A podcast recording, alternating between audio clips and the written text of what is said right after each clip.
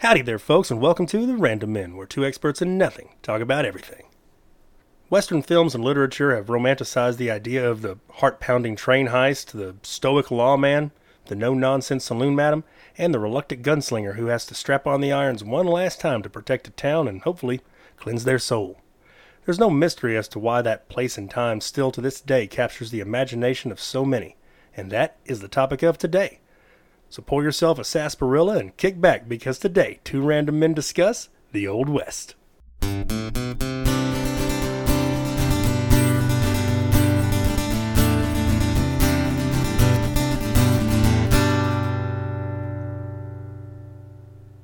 I'm going to start off by apologizing for the sound of my voice. I lost it about four days ago and it's just now starting to come back. So it's going to sound a little bit raspy today. So just bear with me, brother. You got your gravel. I got a little gravel on for today's episode. Yeah, Which, hey, this is a good episode to have a little gravel, I guess. I Uh, think so. Might be a couple toots of whiskey I have to down while we're sitting here having a audio conversation while my voice is going out. Well, the whole thing was today we were going to talk about the Old West, and I know that there is there's so many misconceptions about everything that really went on during the Old West, uh, but for most of it, there is a nugget of truth here and there. Um, we didn't, you know, you, you think about you know bandits and outlaws and uh, the bars and the brothels and the Oregon Trail and you know all these different things that you think about the gunfights, all these different things. It's bigger than life. Um, all of it. I mean, the stuff happened. I mean, there there there is, like I said, some real truth to each one of these stories, but maybe not the way that everybody actually thinks that they happened. Uh, I, I think it was a lot of when it comes to film, they romanticize so much of the old west and what went on, and it's kind of blown into this, blown up into this new thing to where I say new, you know, western's been around for a long time, but they painted a different light on what it really was to live in those days. Well, they have to make the story entertaining. True. And in order to do that, you kind of have to embellish certain aspects of it, Yeah. as, as with any story. I mean, even today, when you watch any film that's based on a true story, if you go and start looking up the facts that happened, probably about Yeah. 30 to 40% of it is just made up for the film or the novel or. yeah, or they, they blow it a little little more out of proportion than what really happened to make it into a better story. and I think that's a lot of what most westerns really did. They just kind of took Most people get their idea of Yeah. what the Old West was like. Yeah, yeah. So I, I think today we'll sit here and we'll kind of hit on uh, some of the stuff that how it really happened. Um, maybe some things people didn't really know that went on during it, and actually, you know, shine some more light on the real things that really did go on. You know, we we take it for granted because of where we live, but we do have a lot of overseas listeners and uh, people that don't live in the Southwest mm-hmm, mm-hmm. listening. So it might be a, a good listen. Yeah. Hopefully. Well, hopefully, oh, hopefully, Hopefully all they're all good episodes- But yeah, man, my love for the Western, I, always have It was since I was a little boy. Okay, You I know- gotta I gotta stop you right there for just one second. We're having this conversation, but I have to point out I have never been a huge fan of Western style movies. You know, the majority of people aren't. I run across people all the time that I'll start talking or make a Tombstone reference or, uh, y- you know, any other film like that, and it just flies right over their head, and they go, "You don't know what I'm talking about?" And I don't really watch westerns. Yeah, You never seen Three Ten to Yuma? yeah, you know, yeah. So I'm I'm not huge into westerns. I've seen pretty much all the big ones, um, but yeah, there's. Eh, I, I love the idea of all of it, and of course, as we've talked about m- many times on this show, uh, anything historical. You know, of course, I really get into and stuff. So this is when it comes to the old west. It's a big part of I think American culture, but even more so of Southern and Western culture because that's where it all happened. And I mean, growing up, we've been hit with it, you know, well, constantly. Everything we do, it, it somehow, you know, eventually goes back to the old, you know, the old West and the cowboys and the riding the horses and you know, doing that kind of stuff. if you think about it like this, from from my perspective anyway, the United States has not been around that long. Pardon me. In in the grand scheme of things, So the Western to us, as we've had it for the past hundred years uh, in in media and film and books, that's our Camelot. That's our knights in shining armor. That's our chivalry. That's the stories we have to tell of bravery, of people standing up. You, you know how many how many movies are? I mean, take the Magnificent 7 Mm-hmm. is an adaptation of Seven Samurai where they just put gunslingers in, showing Yeah. up the reluctant heroes to protect the town. You have things like the shootist, where he's the reluctant gunslinger that's coming back for one last ride, even though he's dying, he's going to do the right thing and protect the town. So that's why I think it it hits so hard with Americans. The Western does, and I mean I, I know we had you know the spaghetti westerns that, that were made too. That was just to keep it on the cheap, but um, I I think that's why it hits so hard. Is that's our knights in shining armor. These characters, these John Wayne characters, are our Lancelot and King Arthur. Mm-hmm. Mm-hmm. As far as you could sit down with a child and show them a movie, and it's pretty easy concept. This is the mustache twirling villain. This is the hero. This is the damsel in distress. Um, watch how they overcome instead of sword fights at shootouts Yeah. Yeah. and, and you can watch heroics on screen and acts of chivalry that you can aspire to live up to. Yeah. I absolutely agree. Yeah. Okay. So we've already talked about now kind of the idea of why it's ingrained in us, uh, mostly because of where we're at and everything. But I think everyone that can be listened to anywhere you're at, they have seen, heard different tall tales, if you will, um, different stories. They've probably seen the westerns and stuff, and and I remember being on a plane one time, and this has been oh about 10, 15 years ago. mm, Oh, maybe maybe longer than that. Anyway, I was sitting next to a guy, and he asked me. Of course, I was I was actually wearing slightly western attire. I think I had like a pearl snap shoot uh, shirt on, and maybe my boots. And he asked me, "Hey, where are you from?" I said, "Texas." And he was like, "Oh," he goes, "Well, do you ride your horse Every day? every day?" And I was like, "Hmm, okay." And so then here we go, stereotyping. Here we go. And it's like, mm, no, I I do not own a horse. I know how to ride a horse. I've been around You check that box. cattle, but um, no, I am not what you were thinking of as a quote unquote cowboy. Like, no, that's that's not me. I drive at the time. I think I was driving a Buick. like, no, no. But that's and this guy, I can't remember exactly where he was from, uh, somewhere northern, but he wasn't like being an asshole about it. He was just straight asking me because he didn't was know. intrigued. Yeah, I mean, he he genuinely didn't know, and uh, a lot of times people they just kind of assume or they think because of stuff they've seen in movies and, and TV shows and stuff that that's kind of how it is even today. It's not too far reaching. Look at where we live. When you drive down the interstate on any given day, there are people riding horses down Oh, the side of Oh, the yeah. interstate. There, Yeah. you know, you don't walk into a single uh, place of business without people in cowboy hats and boots. We live Yeah. in a high rodeo and cowboy hub of the world. Yeah, very, that's very true. Well, that's very that's true. a good Yeah. way to put it, I think. We are ingrained in that. We, Yeah. we, we, Yeah. we see that every day. We come across that. We have friends. That's what they do. So, getting into this, first off, um, Can I say one thing real quick? Oh, yeah, I got to go give a shout out to Blaine because oh yeah, our good, yeah, our good buddy Blaine, me and him used to live together. And when we did in our early 20s, once a month, we would have John Wayne weekend. Mm-hmm. And we would just drink beer and cook, and it would be nonstop John Wayne marathons. And that's what made me think about today's episode. And so, yeah, give, give a shout out to the Midnight Prankster, Hey, uh, Blaine. Shank there, because really it was it was nice finding a like minded individual that loved westerns that much, no, and opened me up to a lot of cinema that I hadn't seen before. yeah, well, well, there you go. So, um, first off, when was the time of the Old West? The Old West and the Wild West kind of merge. Old West would be considered around 1820s, 1830s when the migration was happening, mm-hmm. and then the Wild West would be directly after the Civil War until 1900.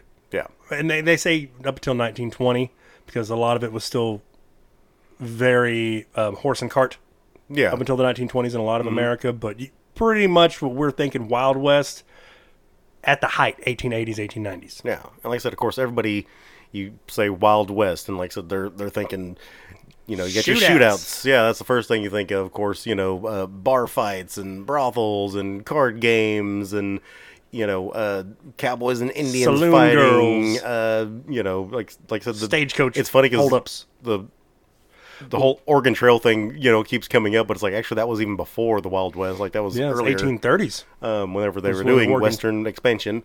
Um, but all these things that come to most people's minds whenever you say, especially the Wild West, but really, it wasn't all that wild.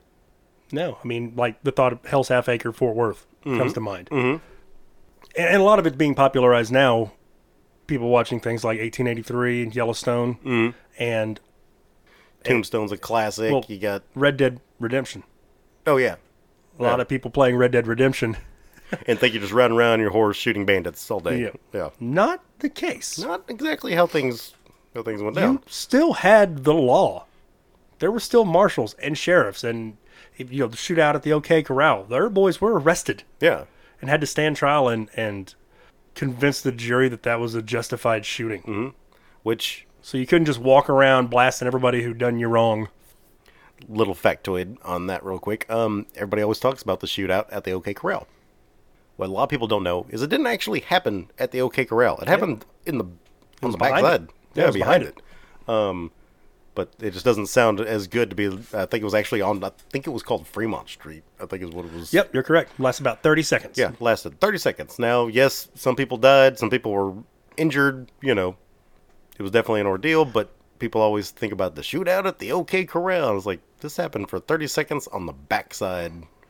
And yeah, I think it was three or four of the Cowboys, which was the gang, Mm-hmm. actual Cowboys. If you've never seen Tombstone, but the gang Cowboys um, got killed in the shootout, and the Earps were only wounded. yeah.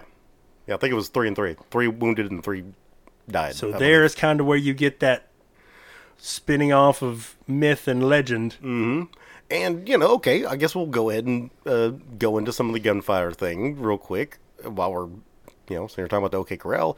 Um, the first thing is for some reason people would think a cowboy is going to be someone that's going to eventually go in and have a shootout or, you know, Rootin' tootin'. or whatever. Like, no, no, you had, there's a huge difference between a cowboy and a gunfighter. Okay? Yeah. Cowboy didn't want no shit. He just Yeah, wanted Cowboy to was the earn his money and go in there and have a drink. Yeah, he was the working guy that just you know would take care of the cattle, whatever, and then go and probably you know blow most of his money at the bar whenever he got back. But you did have your gunfighters; they weren't super Prevalent. common, um, but you had them. They would be either bounty hunters or you know different stuff like that. But a lot of them, like with Doc Holliday, he just had to learn. If you were a gambler, if you were Mm-hmm. a saloon patron as your profession, you had to get good because there was going to come a time when you had to defend yourself. Whether it was somebody calling you a cheater, um, Mm-hmm. Trying to take your accusing money. you of this or that, Yeah, you looked at my robbing you, girl, yeah. robbing you while you're walking out of the saloon. You had to learn to take care of yourself. That's where you got a lot of your gunslingers Yeah. So people that just were ended up just being good and could it. afford to practice because you couldn't get ammunition to blow. Oh yeah, for sure. Uh, firearms were not cheap back in those days. Uh, as a matter of fact, you think of you see these movies, shows, stuff like that, and you just think that every man, woman, and child's walking around, you Strapped. know, strapped with a pistol or a shotgun or something like that. That wasn't the case. Like, if you even owned a firearm, It was usually for hunting. hunting and defense against probably not so much defense against like somebody in a town causing crap, but more like maybe possibly bandits or you know a bear attack, a mountain lion attack, like you know different stuff like that. Like it wasn't meant for fighting another human being. Like that's not what it was. And pistols were really not something that people most didn't have. Yeah, Didn't have a sidearm. yeah, and that was like a, a last resort type weapon. So the whole yeah, having the shootouts at high noon and all that kind of stuff like that really not very common. I think it was Wild Bill that was kind of popularized the the shootout. Meet me in the street here. Mm-hmm. So I think he had two of them. Yeah, probably should have looked at it beforehand, but I believe if you, if you look that up, it's Wild Bill Hickok that had to meet me at this place this time, and we'll have a shootout. Yeah. Well, Which who went on to do his shows, and Pop was a big reason the Western bombastic shootout mm-hmm.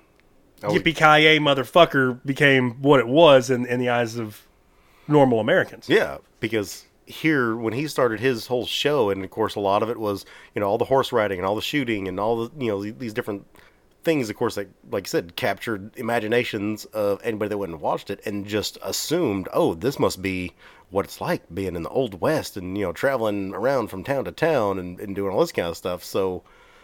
No, that wasn't exactly how it happened. Um, not to mention, pistols were not very accurate No, back in those days. Not at like, all. Uh, and like you said, ammo was not cheap by any means.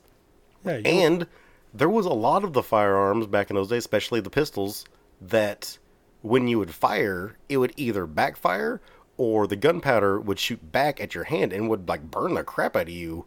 And so it was like, I don't want to have to shoot unless I absolutely have to.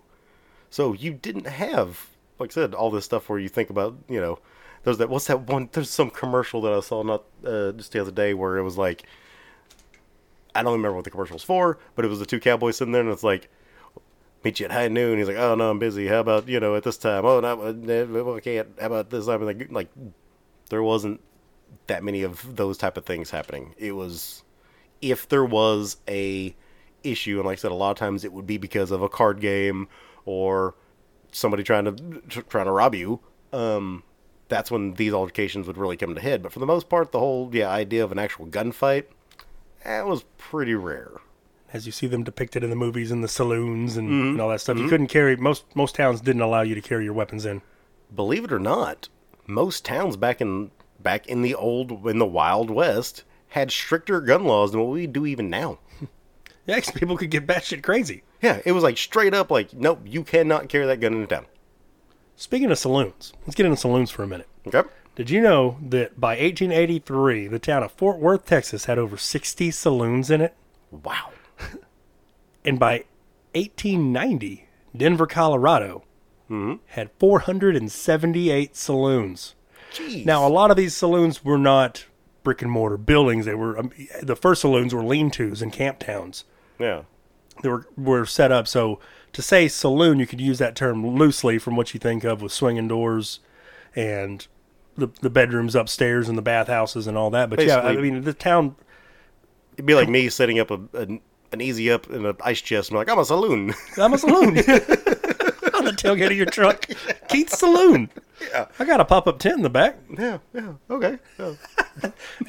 as Gus would say. You go back there and get you a poke. yeah, there you go. Yeah. Lonesome Dove reference for you. I bet it's not gonna be the only one. Yeah. Um, uh, did, but here's an interesting thing. Did you know swinging doors? Okay. that ever Everybody's crossed your mind why? Seen you know the swinging doors on Yeah, the saloon. And The gunfighter yeah. comes in and pushes the door open. It gives that creak. Everybody scoots back Yeah. from the table. They know Black Bart's here to do some damage. Yeah. The purpose of those, they were actually multi-purpose. Okay. First was just ventilation. Everybody in there is smoking. Mm-hmm. There's people dipping, spitting all over the floors. These people hadn't washed in weeks. Oh yeah. Can you imagine the stink that was in yeah. that building with hardly any windows? Then So you, that then you saloon- start adding the booze going on and yeah everything. Oh yeah, probably yeah. a couple of people throwing up in there. Oh, So if you, needed, if you needed to toss somebody out the door, so yeah, ventilation. Well, tossing out the door comes in a second, but yeah, the ventilation it just allowed air to come in and out. Hmm. Think about the height of the swinging door. It's about eh, mid thigh up to about chest level, right? It's not a full frame door yeah. Because if you were getting off your horse and you had your shit that you wanted to keep on your person carrying through, you might have both hands full, so you could just walk through. That's why they were double hinged. Boop, Oh. poop, poop. Okay. Yeah. Swinging one way, like swinging the other. Okay. They were light, they're easy to replace. You didn't have to replace a whole door if something happened. So if you get an idiot drunk or something Brings like me that, to my third point. So drunks didn't try to walk in through the outdoor and keep breaking doors, which you know, just like how you have signs on, you know, that make everybody mad uh, in certain businesses where it's like, well, some idiot must have done that. Is why they have this rule and regulation now. Safety meetings. the in, this is the out. Yeah. Yeah. Apparently, drunks would like to try to walk. The the doors were pushed going in, but you mm-hmm. had to pull them to go out. Well, they would be just drunk as hell and try to bust through the door and kept breaking doors off the just- hinges. Kool Aid Man right through it. Yeah. Just absolutely, yes. And th- they were open twenty four seven. oh. So a lot of them had Yeah. almost like how storm shutters work on the outside of windows. They would have doors out there where they could shut them if some if reason was needed to lock up shop. But most of them never closed down. They hmm. ran twenty four seven. People were coming into town constantly throughout the night, wanting to go get a drink before they bedded down. Never thought of it. No. Okay. So the swinging door served a multitude of purposes. Well, alrighty then. Yeah. Swinging doors is kind of one of those things that. It's synonymous with the old west. Yep, yep, yep, exactly. yep, yep. Did you know?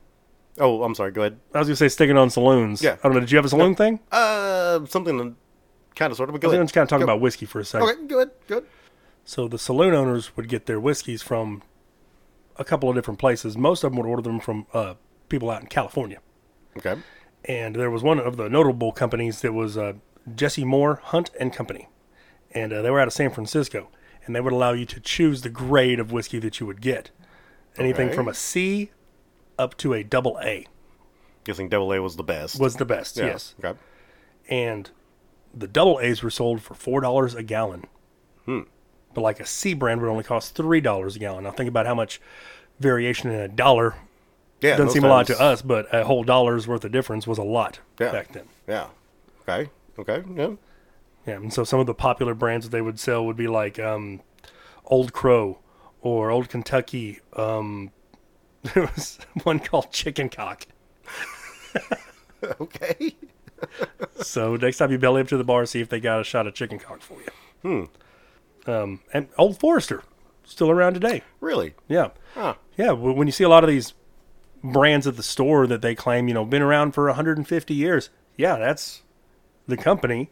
Probably wasn't made the same. There, there's high regulations and laws now, but the brand is actually 180 years old. Things like that. Well, yeah, because I mean, I know around the world, uh, I've always heard, you know, about different regulations, stipulations on on different kind of stuff. Like, I mean, just like bourbon has to be an American made, has to have X amount of, I think it's 51% corn. uh, yeah, different stuff like that. Uh, you know, different things can only be made in certain places if they are called a certain certain. Scotch has to Yeah. come from Scotland. Um, so yeah, I, I could see how.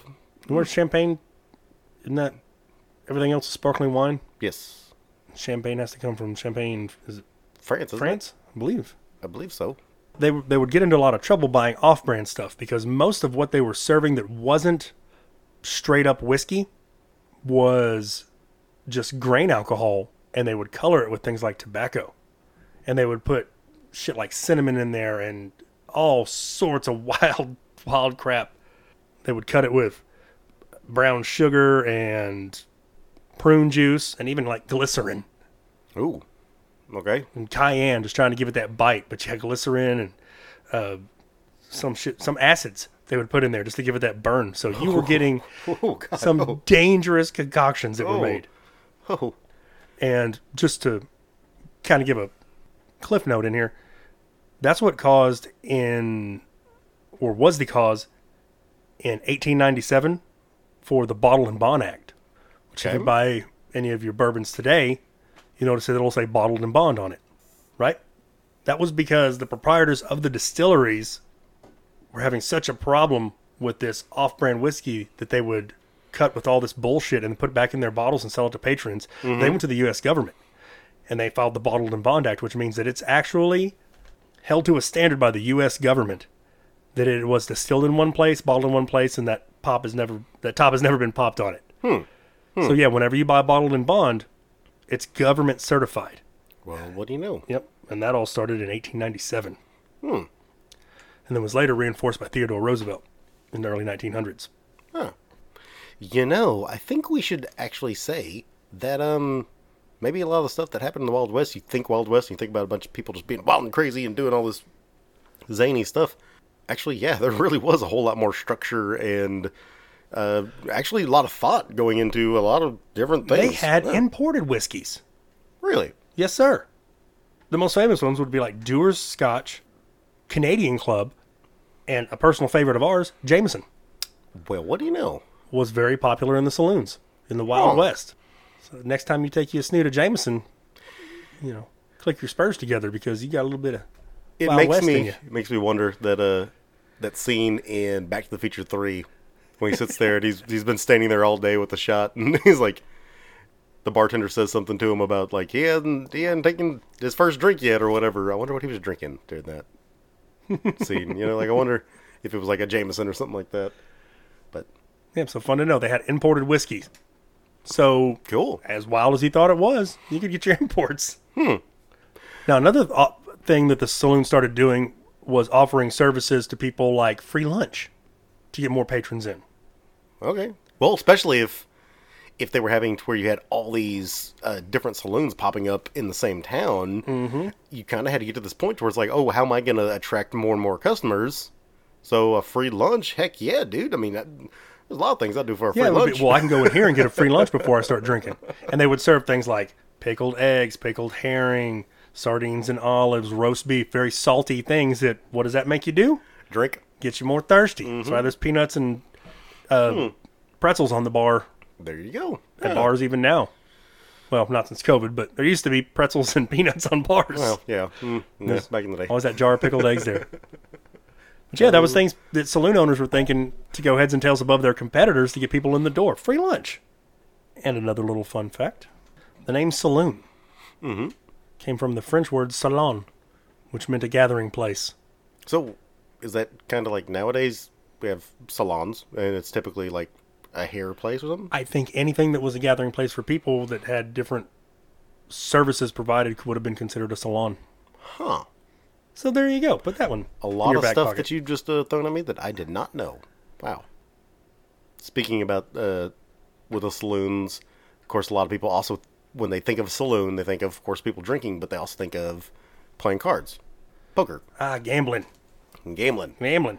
Now, Gambling man. what a lot of people don't know is there was a big part of that that it wasn't just any random person could sit down at a table, especially in like the higher end tables, saloons where they took things really serious. It was actually viewed as like a it was almost viewed as like a sporting event. Like you had to be really good to sit down at certain tables. You had to be somebody to get invited to the game. Yeah. You couldn't just be any Tom, Dick, and Harry off the street to sit down. Exactly. Correct? So there was a lot of times that they would be having these games, tournaments, I guess you'd say, where people would, would know you because of how good at playing cards you were. Oh, yeah, they were the rock stars of their time. Exactly. And so you could only get into some of these if you were established enough.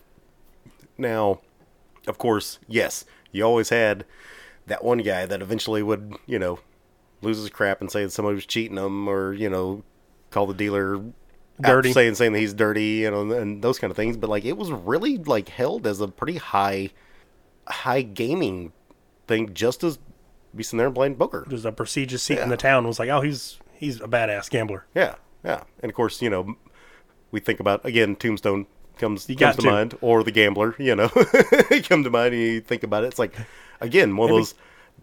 There's a place where, like that that came from somewhere. Like that that's legit. Like uh, there was a big part of it that you being a good card player established you as, like you said, a rock star in the community. Maybe cards isn't your game, Ike. I know. Let's have a spelling contest. also along with the same thing with uh with the saloons and gambling stuff like that of course the brothels Ah, working girls, ladies of the night. and what a lot of people don't realize is that the girls were some of the highest earning people in town because that was a service that these towns offered especially to the guys that had been on the trail you know they've been herding cattle they've been doing whatever and so they were not only well paid, they were very well taken care of, accommodated. Uh, their living, their lifestyle, all that kind of stuff was higher than what most people were living at.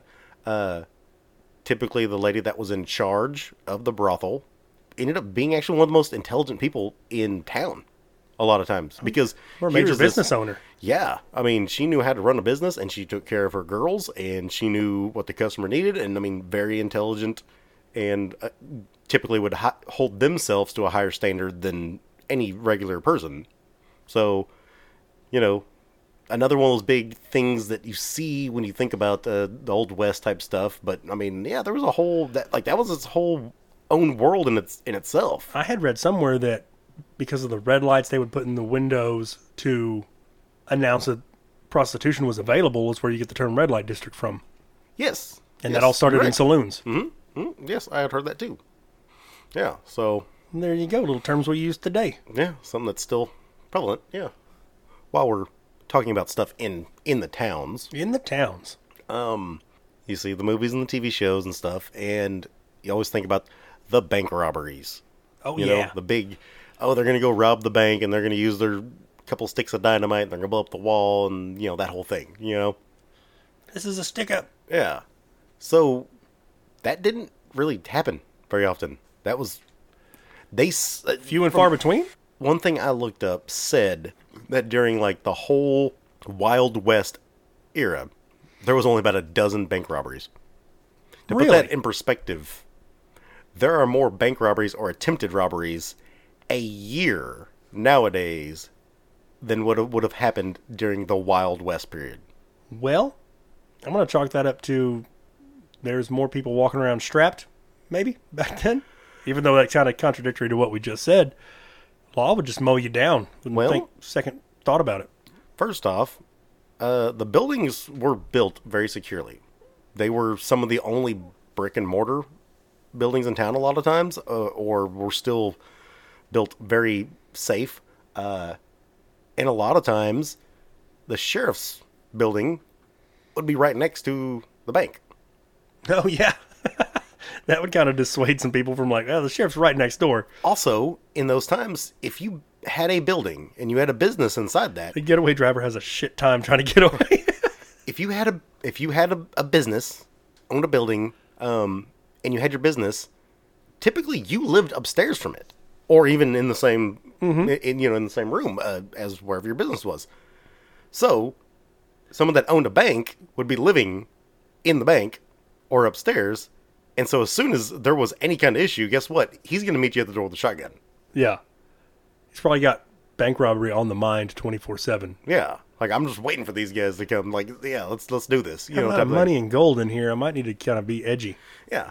And the the flip side of that though is you had these bank robberies that did happen, that did go down. Well, of course, they blew up into these huge, huge things because somebody actually robbed a bank and and did it. So it kind of turned into this. Mythos. Yeah, I mean, like again, like you said, the Rockstar deal. Like, oh, they robbed a bank. Like they Got got away with it. You know. Jesse James. Um, now that's not to say that there wasn't quite a bit of them robbing stagecoaches. Oh, yeah. Stage Because that was way easier. Yeah, you just stop them. yeah, yeah, I mean, there's not a whole lot that stagecoach isn't going to be able to get away from a couple of guys on straight up on horseback. Like, no, no, they got it. So, robbing the banks wasn't that big of a deal. kind of tapping into that. Do you know why they're called stagecoaches? Mm, no, It's it's a simple answer, but it's because they moved in stages. And I didn't know this. As many movies as I've seen and, and, and things that I've read, moving in stages. they moved in stages. How so? How so? So when they would plot out their course, usually the company that would hire out the stagecoach would build or lease out hire houses and stuff in between. Okay. And these were the stages of the trip.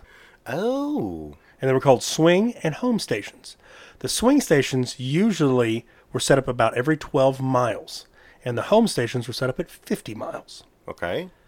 So if any shit went down, you only had a couple of miles you had to try to outrun whoever was on your you, tail yeah, yeah. to get to your swing station, where they were set up to be. There'd be like some like police. Well, yeah, they knew they were they were waiting to receive you, Yeah. so there would be help there. Hmm. And that's where Okay. usually you could either uh, trade out horses if, if one was kind of lacking. You could um, not really get a meal, but kind of take a little break. Everybody could get out, stretch their feet. You could address if wheels needed repair and stuff like that. And then the home stations was where you could like camp out for the night, get food, Mm-hmm. lodging, rest. It was a home station. It was like a, a hotel, but just for the stagecoach. yeah, usually bigger houses or places they had built small forts, things like that. Huh. Dude, no, I've never heard any of this. I had That's- never heard any of that. And I was Wow. like, so yeah, really? Yeah, I mean, it took Huh. you know took a hell of a long time to get 12 miles Oh, well, by well, horse and cart, but it's a still. lot better than we've got no. It's 200 miles to the next fort. Yeah. Did not know that. Did not know that. Yeah, and I knew you had something to talk kind of about Pony Express, but the stagecoaches ended up just slaughtering the Pony Express because their system of travel was safer. They could hold more cargo, mm-hmm. and that was the main means of transporting goods up until 1869 when they built the Transcontinental Railroad. Huh. And then they were still using stagecoach to transport people and goods, and it was the main means of transport up until 1900 with the introduction of the automobile. Hmm. So even though they had the railroad, per like if you wanted to hire something to be transported or someone to take your family somewhere, you would still do it by stagecoach in 1880, say, rather than putting them on a train. If it made sense, there wasn't a railway leading there up until the automobile took over. Yeah. Uh, So, 122 years ago, Hmm. well, I mean, uh, yeah, real quick, back to the uh, Pony Express thing.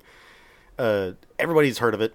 Maybe they've romanticized it or, or done whatever, but like Kevin Costner sure did. Postman. the, yeah, the Pony Express, like, it wasn't even a, a success. Like, it didn't work. Uh, it lasted less than two years um, before they were like, "This is, we can't do this." and we're still talking about it today. Like, yeah, he just had some saddlebags and shit. How much did he carry? Well, I mean, they're sitting there like the, the riders would have to switch out horses, you know, after so many miles because the horse, especially running full speed or even a good gallop, Oh, They had a time limit. Yeah, they can't go forever. I mean, a horse is not a train, or you know, Mm-hmm. um, so they had to switch out horses and then they have to switch out riders, and it just became like a logistical nightmare. And it just, yeah, and so then, like I said, when you had stagecoaches and then of course trains and stuff like that, yeah, it just came became just totally impractical to do it. And of course, you know, we keep talking about all this stuff with the Old West and all, all this. A lot of people don't realize when this was going on, that is when all the railroad stuff was really getting going. Picking up steam? Oh, da-dung. Um, yes, that, that like I mean the whole time during this you had the railroads that were coming in and they were you know laying down track and they were doing all this stuff. So it was already like, ah, It was going to be kind of a moot. yeah, your stuff's gonna go out the window anytime now as soon as you get your railroad Yeah. in town. As soon as railroad comes, Pony Express guys are out of a job. yeah. So Speaking of horses, did you ever hear of the Camel Corps? I have. I have. And this is one thing that I think a lot of people do not know about the Old West, uh, Southern, you know, America. This to me is is such a crazy story. And it shouldn't be. It shouldn't be. It's not. It's not like it doesn't make sense. But uh, anyway, uh, I'll let you go ahead and start. Yeah. so, in 1856 at Camp Verde, Texas, there was an army major by the name of uh, George H. Crossman. And he made a suggestion that because of the arid Southwest was a lot like Egypt, mm-hmm. that why wouldn't the army import camels to be their main means of transport mm-hmm. instead of horses? The reason being they needed less water, they were more used to traveling in desert environment, Very hardy animal. Yeah. very hardy animal, Yeah. and so they signed off on it. Yeah. And so they ended up bringing over In like, 1855, they commissioned 66 camels to be imported from Egypt. Yeah. And use them in the South. into South Texas. And a lot of the officers were very supportive of this and said that it was a total success. One of those officers that was in charge of bringing in the camels was Robert E. Lee. Hmm. He ends up being a big character He later. ends up being a major player later on. yeah, and it was reported that the camels could do the work of two horses in half the time. yeah, because I think a lot of people don't realize like the I guess the limitations of a horse. Uh, I mean, a horse is a great Oh, horses are animal, yeah, fantastic. but they can't go forever, man. No, like, like I said the earlier, camels they could just go further, longer longer, with less, like I said, less water. less maintenance Yeah, on them. Yep. yeah. They were Um, used to desert environments. mm-hmm, Horses were more built for the plains. Yeah, yeah. There was oh, 25 of those camels made the trip from South Texas to California. Wow, wow. Yep. And the only reason that it didn't I know ex- some people's vehicles they can't make that Yeah. most and the only reason that it didn't explode was because of a little thing called the Civil War. Oh yeah, that happened right at the time that they were trying to Im- implement this into the U.S. Army. So that was the only reason they just kind of throw it by the wayside. Everybody, including that Lee guy, Yeah, okay. got pulled into the Civil War, and they just forgot about the experiment. Yeah. And I think there was still sightings of camels. The supposed last sighting of a camel A in wild Texas, camel. of a wild camel in Texas, 1941. They made it. like They made it a ways. that. I mean, you're talking. You know, our our grandparents' day. Like there was still camels wandering around. You're you're taking the family out for a nice picnic, and all of a sudden you just see a camel on the horizon, and you're like, hmm. It's funny to think though "Look at that, an oasis." if not for the time of the Civil War, or if anybody would have picked back up, you know, uh, the the project uh, after it, we literally could, yes, have totally have camels all throughout Texas. You So know, going back to your friend that was uh, asking you if you rode your horse to work every day, he'd be like, "Hey man, how many camels you got? How Yeah, many?" how many camels do you own? Yeah, you own a camel farm. but didn't they say the camels? The only downside was like they were way harder to Very control, aggressive, yeah, and wouldn't uh, they didn't obey like a horse. Horse is more. docile, a little bit more. I don't want to say loyal. That sounds dumb, but like they're easier to control. Train. To train, yes. Yeah, that would probably be the yeah, yeah. the The camels term. were didn't like to listen to orders or obey commands. They would just kind of go off half cocked and spit and kick. Yeah. Um, you hit something that I just thought of uh, the relationship between the, the whole idea of the relationship with the cowboy and his horse. You know, made it made it out to be like this huge thing where Silver trigger, yeah, all those man iconic and horses in the come together and then they do this whatever. A lot of that's bullshit. Now, don't get me wrong. I'm sure, just like you know, any animal that you might bond with. that you might bond with. Yeah, you're gonna have you know your favorites, and you're gonna have ones that like you better than others or whatever. But being out there and like driving cattle, one horse wasn't gonna last all Yeah, day. so they had to switch horses. They had to switch horses out. So typically, when they would go to drive cattle, they would bring along with them an entire. And there's a term. I wish I could remember what it's called. Someone's gonna yell at me for not remembering this, but uh, there's a term they called it like this is the group of the horses that we brought along as you know reserves, uh, backup, uh, you know whatever you want to call it. And so typically, in the day of a cowboy, he would actually ride two different horses because at some point they, he'd have to give the other one a break. Mm-hmm. And so that cowboy would then switch out into you know onto another horse or do whatever. Well, most of them didn't have just a huge preference because a lot of them were cowboys that were hired on for that group. so for they that got trip. handed a So they just were handed a horse, like, hey, here's, you know, here's this one, and so there really wasn't this huge favoritism and thing. like, yeah, like yeah, this is this my is my horse, this is you know my buddy, this is my whatever. Like, no, they just looked at it like this is It's a tool. yeah, yeah, basically, and they would use this one in the morning, then they'd switch into another one in the afternoon. The next day they might ride a totally different one. I mean, it makes sense Yeah, I mean, you know, as far as you're going. it it sounds great to be like, yeah, me and Trigger, you know, Yeah, are riding the range and, and This is my buddy, this he's gonna take care of me. eh, no, that really wasn't practical. Not exactly how things worked out. So I love in reading, and this has not much to do with anything that we're talking about, but that those horses were like dogs and they could remember their way home. So when you get drunk leaving the saloon, you could just, if you could get on your horse, Yeah. he would take you home. now, to me, my friend across the table, that is a buddy. that is a good true. horse. That, that is a good horse. that will take you back to the camp. Yeah, Just Might drop your to- ass off. Boom. There you go, man. to, yeah, take care of him a little a little better because he took me home. You get special treatment. Did you get me home, Trigger? Yeah, sure did. awesome dude. My dude, you know? Awesome dude. Hoof Love bump. you, bud.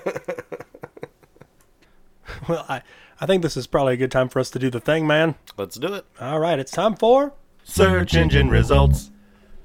For those of you just joining us, this is a little segment we like to call Search Engine Results. What I do is ask the all powerful internet a question, and I get the answer. I then present Keith with three options to choose from, and he has to try to guess the right answer that was given to me by the never incorrect internet. Keith, are you ready to play the game? Yes, sir. All right, with today's theme, coming off of us talking about stagecoaches earlier, here's a little fun one I learned. Okay. What was the average cost to purchase a Wells Fargo or the average stagecoach in the 1850s? Jeez Louise, man. Let me rephrase that. What was the average cost of a stagecoach in the Old West? I don't even And this is more kind of centered towards the 1850s. I don't even fully understand currency of that time. Like, ah, oh, okay, I'll give it I'll give it my best shot, In part two of this episode, we probably need to break down what a dollar was then versus a dollar now. Maybe. The exchange rate. Especially if I'm like totally way We'll, off on this. we'll start off part two to this episode with the exchange rate of a dollar, so it kind of puts it in terms we can uh, understand. Okay, okay. But I'll give it a shot. all right, just you're just pissing in the wind, man. Yeah, yeah. I don't win anything or lose anything, so yeah.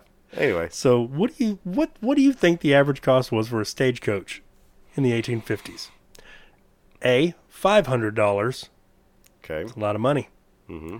B nine hundred dollars, Gee. or C twelve hundred dollars. Ooh, well, okay. Think about all the fine craftsmanship that went into one.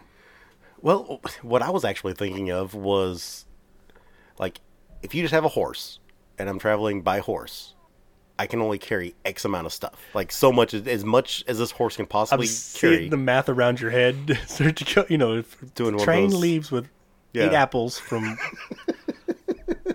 Freeport, Texas to Yeah. traveling at 60 So, like, cost versus- yeah. is the juice worth the squeeze on this thing? Yeah. So I'm thinking that especially in these times like a stagecoach, I mean that's if you owned one, that that was a, a high end item for sure. Uh, that was your business on wheels. Yeah, I mean, so many, so many possibilities. So definitely, definitely something that not everybody could afford, but if you could, man, like that was a, a life changer. Like that was a, you know, It was a money making machine. Huh. Okay. So you said, say it again. Five, nine, and twelve hundred. Five 500, hundred, nine hundred. 12. Well, because of what it was, and like I said, how much it could be a, a, life changing item to own, I think I'm going to go 900. It's a fair answer. I'm Gonna shoot it middle of the road. Okay. The average cost for a Wells Fargo stagecoach, as reported from the mid 1850s to the 1860s, was $1,200. Damn. Wow. Right? That's shocking when you think what a dollar was back then. Yeah, the only ones I could afford it was the the bankers, the doctors, and the prostitutes. Jeez Yes, so just to charter it. Yeah. Wow. Charter it like it's a boat. Shit. Well, I mean, kind of was. Pay your fare. I mean, yeah, uh, uh. Yeah. Wow. Twelve hundred dollars. That's why it was such a big deal when one of them got you didn't just lose the cargo to a bandit or a robber or a gang. you lost. You lost twelve hundred dollars. To, to put it in perspective, in today's money, that's twenty nine thousand dollars. That's a car. Mm-hmm. Yeah, so yeah, but say somebody's stealing your car. Yeah. Somebody's stealing I your mean, car. that literally is what it is. Yeah, yeah. Hmm. Yeah, I kind of Well, put things in a different perspective for me when I read that. yeah, yeah. And that's like I said. I'm kind of thinking I'm like, that gum. Like, again, who who could actually uh, That's why you almost had, that? had to be a corporation or something to have it to Yeah. be dropping. I mean, they didn't have one; Yeah, they had true. a bunch, True. Wow. and a twelve hundred a pop. Okay then. Well, they ended up hiring the Pinkertons, which we will also get into in the two-parter of this episode. I want to talk about Pinkertons a little bit later. Yeah. Um I think we've got a bunch of stuff that we want to go into, so this will definitely be a, a two-parter. There's a lot of stuff about uh, different outlaws uh, that are things people don't know about, that to me are funny. Like there, there's some really goofy stuff that some of the outlaws did back in in those days that I want to bring up in the next episode. So give everybody kind of a an idea where we're gonna go on on the next one. But to go and finish this one out, how about we do a little back and forth with uh some cowboy wisdom, maybe some funny quotes, cowboy stuff. I'm your Huckleberry. yeah. We all got pieces of crazy in us. Some bigger pieces than others. It's better to keep your mouth shut and look stupid than to open it and prove it. Hmm. That's one that ah yeah. uh when you're throwing your weight around, be ready to have it thrown around by somebody else. Hmm. Wise. There's two theories to arguing with a woman. Neither one works. The only good reason to ride a bull is to meet a nurse. If you find yourself in a hole, the first thing to do is stop digging. Always drink upstream from the herd. That's yellow snow right there, man. Letting the cat out of the bag is a whole lot easier than putting it back in. Any cowboy can carry a tune. The trouble comes when he tries to unload it. Mm, mm-hmm. Just because trouble comes a knocking doesn't mean you have to give it a place to sit down. Hmm. If it doesn't seem worth the effort, it probably isn't. Don't squat with your spurs on. Oh, everybody. Yeah, that's that's been a long running one. Oh, we taught yeah. Clark a long time ago how to take a cowgirl pee. Yeah, that's a yeah, yeah.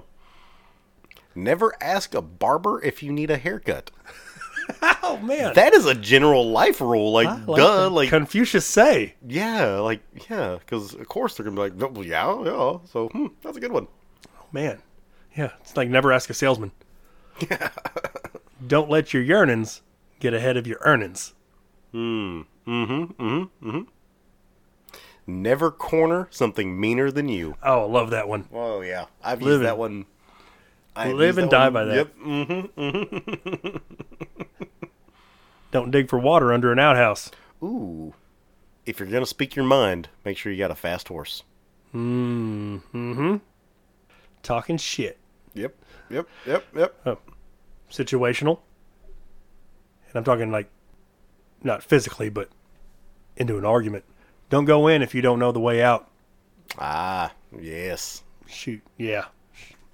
Yeah. Well, all right then. I think with that, it's time to go and call this one an episode. Uh, thanks everybody out there for listening to us. Uh, hope you like the Wild West because we're gonna get into a whole another episode. And actually, I think this next one we're gonna do a little bit more, a little bit before the Wild West, and a little bit more into in depth in some stuff. Right?